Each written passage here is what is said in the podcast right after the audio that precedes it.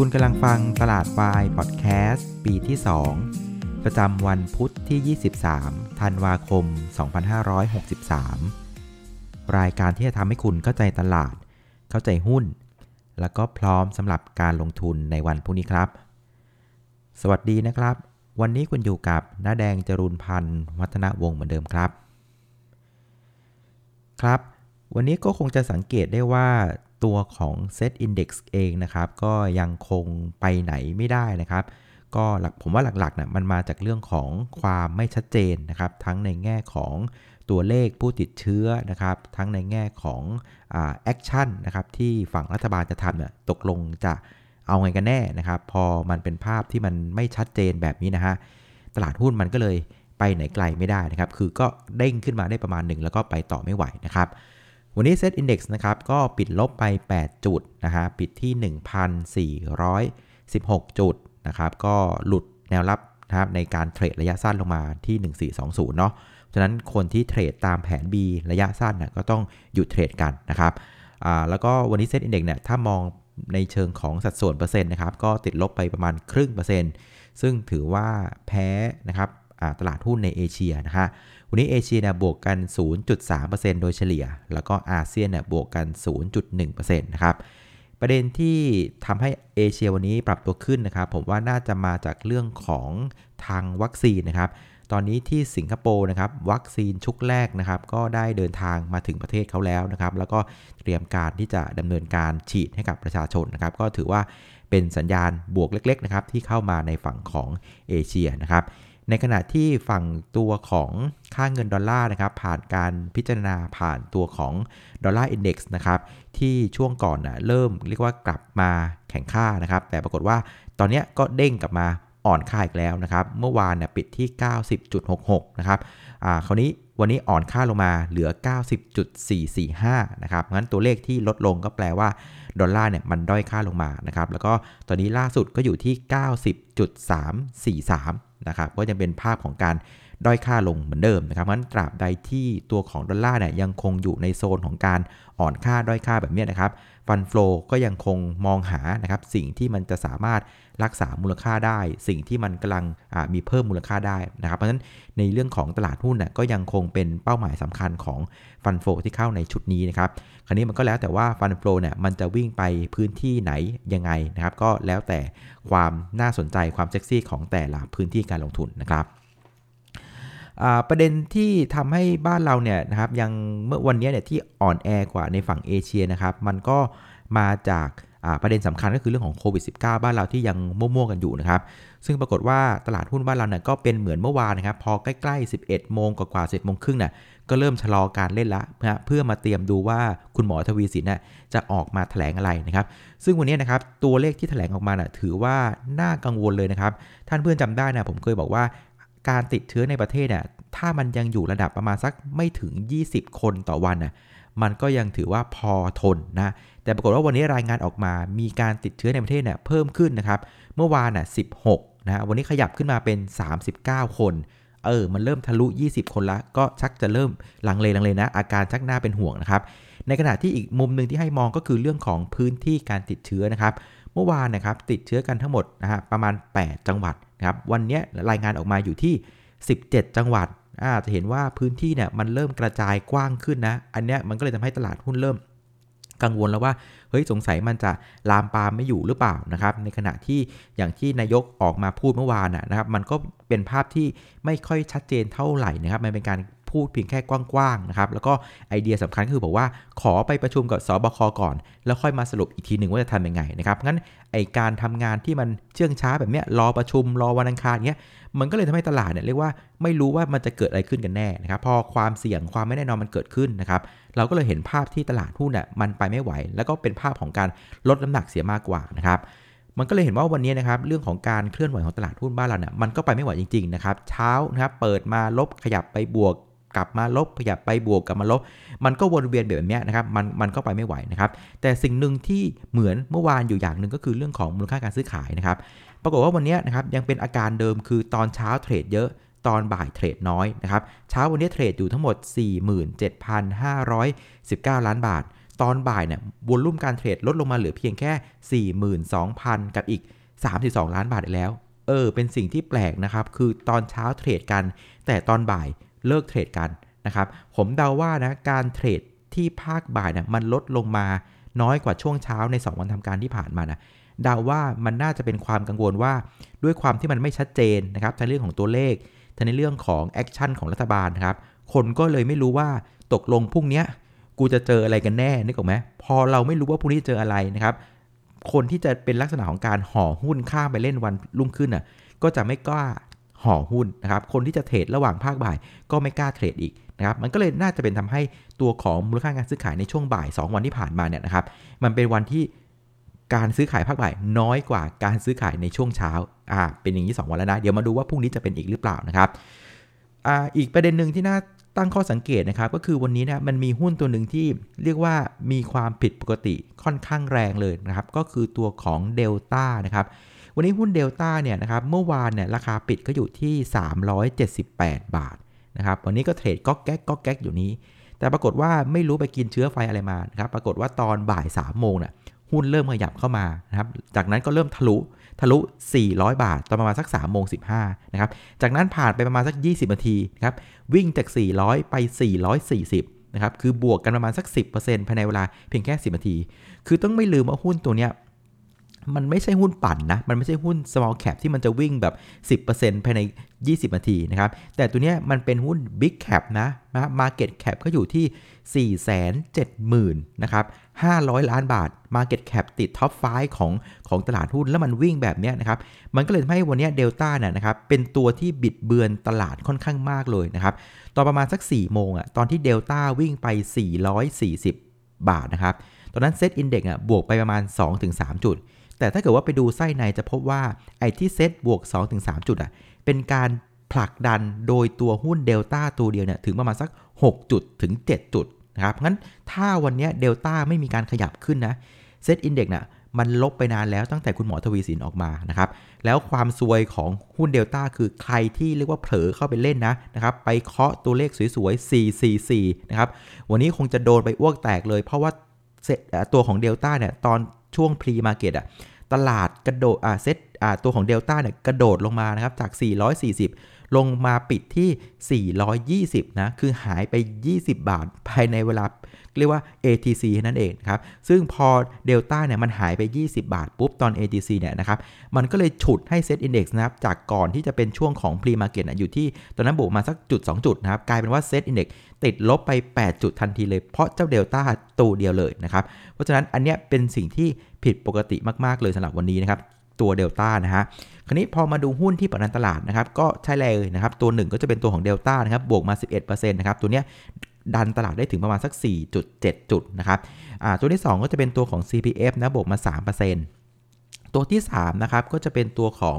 VGI นะครับวันนี้บวกมา6%นะครับก็น่าจะเป็นประเด็นเรื่องที่ว่าพรุ่งนี้นะครับบริษัทร่วมของเขาที่ชื่อว่า Curry Express Thailand นะครับซึ่ง VGI เนี่ยถือหุ้นอยู่ 19%ก็จะมาซื้อขาย IPO กันแล้วนะครับ คนก็เลยเอาทีมเนี่ยมาเล่นในทีมอภิชาติบุตรนะครับก็คิดว่าถ้า Curry มันวิ่งไปไกล มันจะทำให้มูลค่าของ VGI เนี่ยมันปรับตัวเพิ่มขึ้นนะครับแต่จริงๆ ต้องระวังนิดนึงนะครับคือธีมเนี่ยนะฮะมันอาจจะพอเล่นได้กับหุ้นที่คนไม่เคยรู้มาก่อนว่า มันมีหุ้นตัว Curly อยู่ใน VGI แต่จริงๆ แล้วในเชิงของนักวิเคราะห์เองเนี่ยเขารู้มาตลอดว่า VGI เนี่ยถือ Curly มานานแล้วนะครับ แล้วก็ใน valuation นะครับในการประเมินมูลค่าของ VGI เนี่ยนักวิเคราะห์ส่วนใหญ่ในตลาด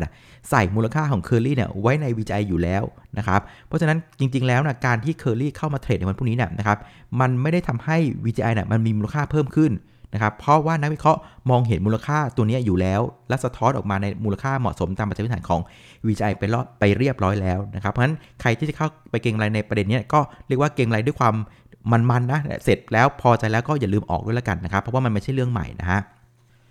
ส่วนอีกตัวหนึ่งที่ช่วยผลักดันตลาดนะครับก็จะเป็นตัวของถุงมือยางนะครับ STGT นะครับบวกมาประมาณสัก 2%นะครับประเด็นของเขาก็คือว่าในวันที่ 25 ธันวานะครับวันคริสต์มาสนะครับก็จะมีการประชุมผู้ถือหุ้นนะครับก็จะมีการขออนุมัตินะครับในการแตกพานะครับส่วนอีกประเด็นหนึ่งนะครับผมมองว่าเป็นเรื่องของ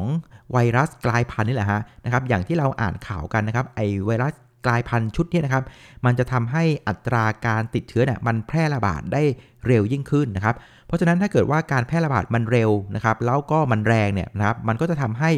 แผนเดิมนะครับ หรือความคาดการเดิมของตลาดว่าราคาถุงมือยางเนี่ยมันน่าจะทำจุดสูงสุดประมาณสักครึ่งปีหลังในปีหน้านะครับ แต่ว่าพอไวรัสมันกลายพันธุ์ปุ๊บนะครับ มันแพร่ระบาดได้เร็วขึ้นแรงขึ้นนะครับ เพราะฉะนั้นไอความคาดการเดิมที่ว่าจุด ราคาถุงมือยางมันจะทำจุดสูงสุดในครึ่งปีหลังปีหน้าน่ะมันอาจจะขยับไปเป็นต้นปีของปี 65 ก็ได้ เพราะฉะนั้นถ้าเกิดว่าจุดสูงสุดหรือพีคของราคาถุงมือยางอะมันถูกขยับเลื่อนออกไปไกลมากขึ้นนะครับอันนี้มันก็แปลว่าโอกาสที่ตลาด จะมีการปรับประมาณการกำไรของถุงมือยางนะครับ SCGD ในปีของพันหกสิบห้าน่ะ ก็มีความเป็นไปได้เช่นกันนะครับมันจับตาตัวนี้ดีๆนะครับนอกจากเรื่องของแตกพาแล้วนะผมว่าเรื่องของเอาลุกมุมมองนะครับในปี